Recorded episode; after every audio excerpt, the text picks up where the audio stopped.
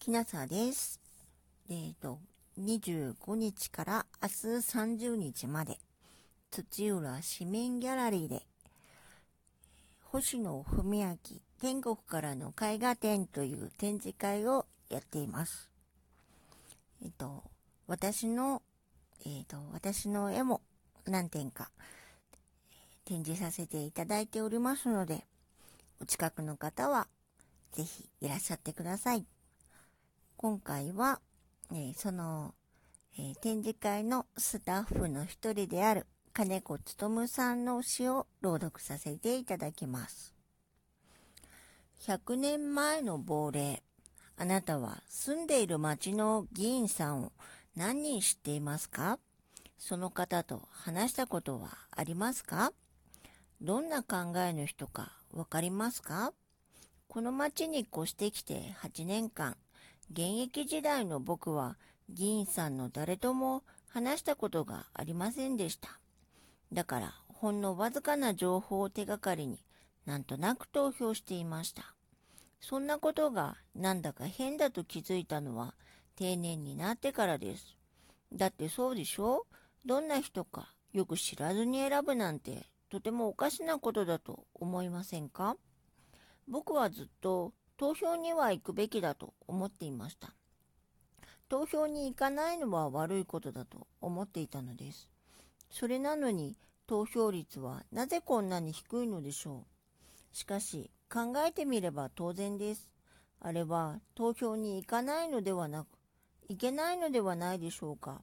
人となりを知らなければまともな判断などできないでしょう。しかし、そんな機会は向こうからは訪れないのです。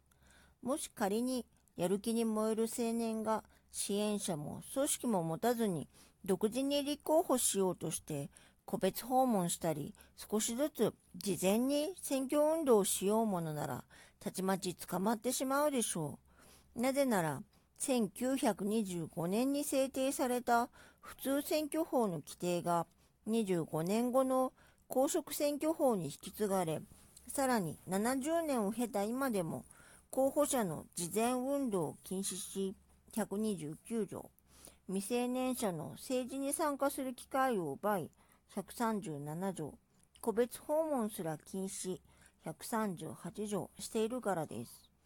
そうです。公職選挙法が僕らと候補者を引き裂くように立ちはだかっているのです。